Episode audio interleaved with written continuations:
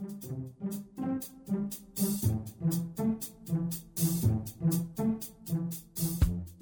Здравствуйте, дорогие слушатели! Приветствуем всех на сайте «Молитва за мир».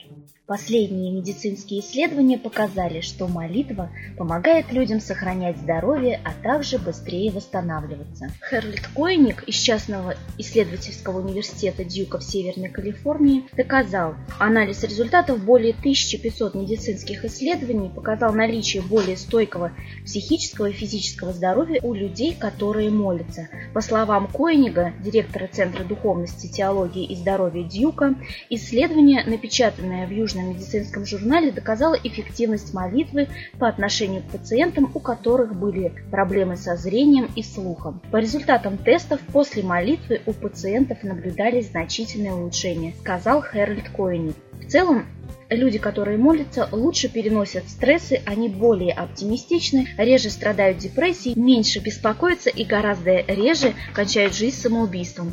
Их иммунная система выносливее, кровяное давление ниже и сердечно-сосудистая система сильнее.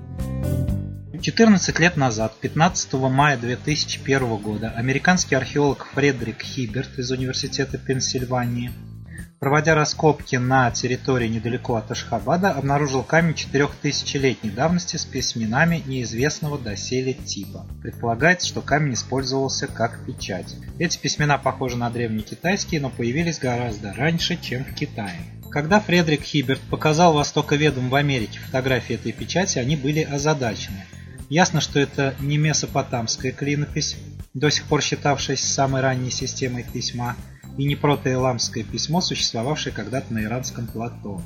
Специалисты по индийской археологии отметили, что форма этой печати не совпадает с формами известных печатей из Индии, и лишь один знак чем-то напоминает букву древнеиндийской граммы. Специалисты по древнекитайской цивилизации заверили, что символы здесь явно не китайские, ведь в Китае письменность появилась спустя несколько столетий после того, как была сделана эта печать. И доктор Мейер из Университета Пенсильвании высказал мнение, что каково бы ни было происхождение этой печати, тип символов и малое число насечек использованных для создания каждого знака, заставляет думать, что эта система письма уже достаточно абстрактная, а не пиктографическая. Ну, то есть это развитое письмо. Ну, на самом деле, еще в начале века раскопки близ Ашхабада уже велись, и нашлись многочисленные признаки существовавшей здесь высокой культуры, такой же древней, как Вавилон, и даже более старой, чем Египет эпохи фараонов. Тогда это вызвало сенсацию, потом об этом как-то подзабыли, что ли, или намеренно стали умалчивать. Ну и вот до тех пор, пока американские археологи в конце 20 века уже вновь не э, наткнулись на находки. Помимо вот этой миниатюрной печати со сторонами менее сантиметра, с непонятной письменностью, нашли и кирпичный дворец, и другие свидетельства высокой цивилизации, существовавшей задолго до тех времен, когда по свидетельствам официальной историографии здесь появилась какая-то жизнь. На самом деле жизнь существовала, и видите, очень развитая цивилизация. Отгадку мы, наверное, найдем в тех исторических источниках, которые рассказывают о том, что древняя цивилизация, предшественники наши, которая существовала на территории современной Евразии, а тогда она называлась Асия, страна асов. И вот у этой Асии было несколько таких столичных городов, именовавшихся Асгардами, то есть э, городами асов. известно, что существовал Асгард Согдийский на южных рубежах державы, по которой вот селились, наши э, предки. По некоторым сведениям, эта держава называлась Россия. И Асгард Согдийский находился как раз в том примерном месте, где находится современный город Ашхабад. И если послушать по звучанию, то беспристрастный взгляд найдет достаточно серьезное сходство между названиями Асгард и Асгабад, то есть Ашхабад по-современному. То есть это совершенно очевидно одно название, немножечко изменившееся в огласовке. Поэтому совершенно ничего э, нет удивительного э, в находках э, на этой территории. Это как раз остатки той самой древней великой развитой цивилизации наших предков. И поэтому я думаю, что расшифровать неведомые письмена на вот этой миниатюрной печати нужно обращаться не к американским исследователям Востока ведом, а к таким исследователям, как Геннадий Гриневич, который расшифровал, например, фесский диск. Он тоже для официальных ученых была совершенно непонятная и непостижимая грамота, а Гриневич оказался знатоком древнерусской письменности, чертов и рез в частности, и очень легко расшифровал а, надпись на вот этом фесском диске, обнаруженном в Малой Азии. Я думаю, что если э, в этом направлении покопаться, то надпись на этой печати может быть э, тоже легко и быстро расшифрована и окажется, скажем так, древнерусской. Очень это возможно.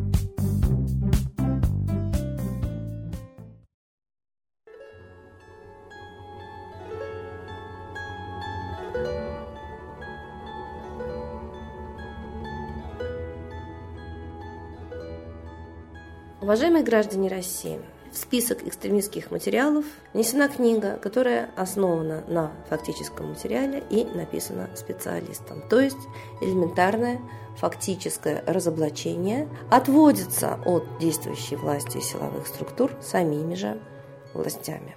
Все мы знаем про Литвиненко. Знаем, что он имел по роду службы неопровержимые доказательства, которые и изложил в книге. Доказательства того, что ФСБ взрывает Россию. Согласно демократии, мы все имеем право распространять и получать жизненно важную для нас информацию. Но нам это запрещают, объявив экстремизмом разоблачение и критику.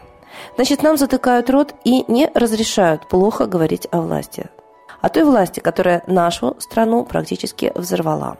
Во всех сферах жизни за время правления Путина наблюдается ухудшение прикрываемо красивыми словами и манерами. Но статистика говорит о том, что разрушается и промышленность, и сельское хозяйство, и аннулируются практически наши конституционные права действиями власти. И говорить об этом, и читать это, и знать это нам с вами запрещают.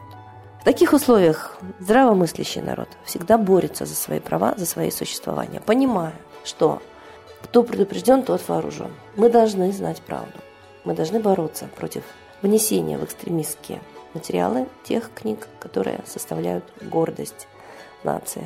Ведь честные люди, разоблачающие зло, понимая, что это зло будет их преследовать. Ведь Литвиненко был отравлен, он знал, что ФСБ его не оставит в покое. Он сам был офицером ФСБ, он знал, что его найдут, он публичной деятельностью занимался в Англии. Он не прятался, не менял фамилии и документы. Это честный человек. И даже его подвиг, да, то есть информирование народа, всеми силами пытаются аннулировать. И, конечно, когда наступают такие тяжелые времена, когда народ убивают, и не дают знать народу, кто и как его убивает, это очень тяжело. Это не война, где мы видим явного противника. Вот в такие времена, конечно, обращение к небу – это единственная наша надежда, наша защита и единственная твердь, которая даст нам опору, это вера своих высших космических родителей в то, что они нас помнят, знают, что века разлуки с нашими родителями уже заканчиваются. Потому что мы понимаем, настолько тяжела жизнь в нашей стране, что кроме высших сил нам помочь уже некому. Мы должны объединиться, стать действительно народом, а не толпой, которая каждая сам, в которой каждый сам за себя и, значит, абсолютно беззащитен. Ни друг друга мы не защищаем, ни общество, ни страну. А как же нас будут защищать наши русские боги? Посмотрите, ведь сейчас уже 18% страны только по статистическим официальным данным. 18% населения страны имеют деньги только поесть и обеспечить свое физическое существование даже на самом деле 80% находится за чертой бедности. А в самом последнем кризисе, в 99-98 году, только 4% объявляли, что денег им на жизнь не хватает. Все хуже и хуже наша жизнь, все меньше и меньше нам разрешают говорить. Значит, мы должны понять, что пришла пора защищать свои права, свою жизнь, свое благополучие, свою страну самим. С Богом!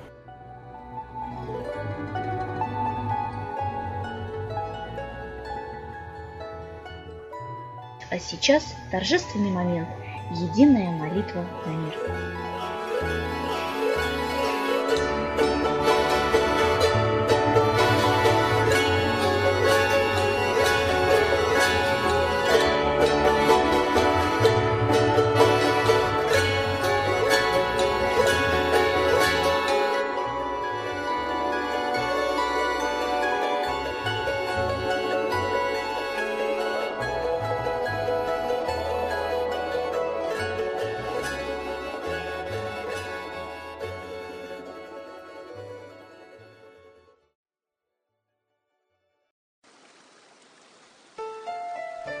Новый порядок несет сатана.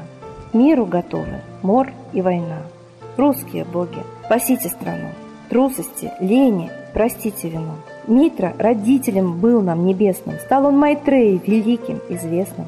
Слышит он русского люда мольбу, помощь нам шлет, коль идем на борьбу. Владыка Майтрея, нам помощь пошли, погибель убрать от планеты Земли. Твои легионы пошли нам с небес. Народы с мольбой ожидают чудес. Господи, разум народам верни. Вновь наступили тяжелые дни. Снова войска на готове стоят. Снова на смерть посылают солдат. Брат поднимается снова на брата. Мы в эгоизме и лжи виноваты. Верим предателям рода людского. Мир наш над пропастью гибели снова. Полный, тотальный контроль наступает. Карта раба нас свобода лишает. Просим о помощи, молим о чуде, чтобы прозрели и выжили людям.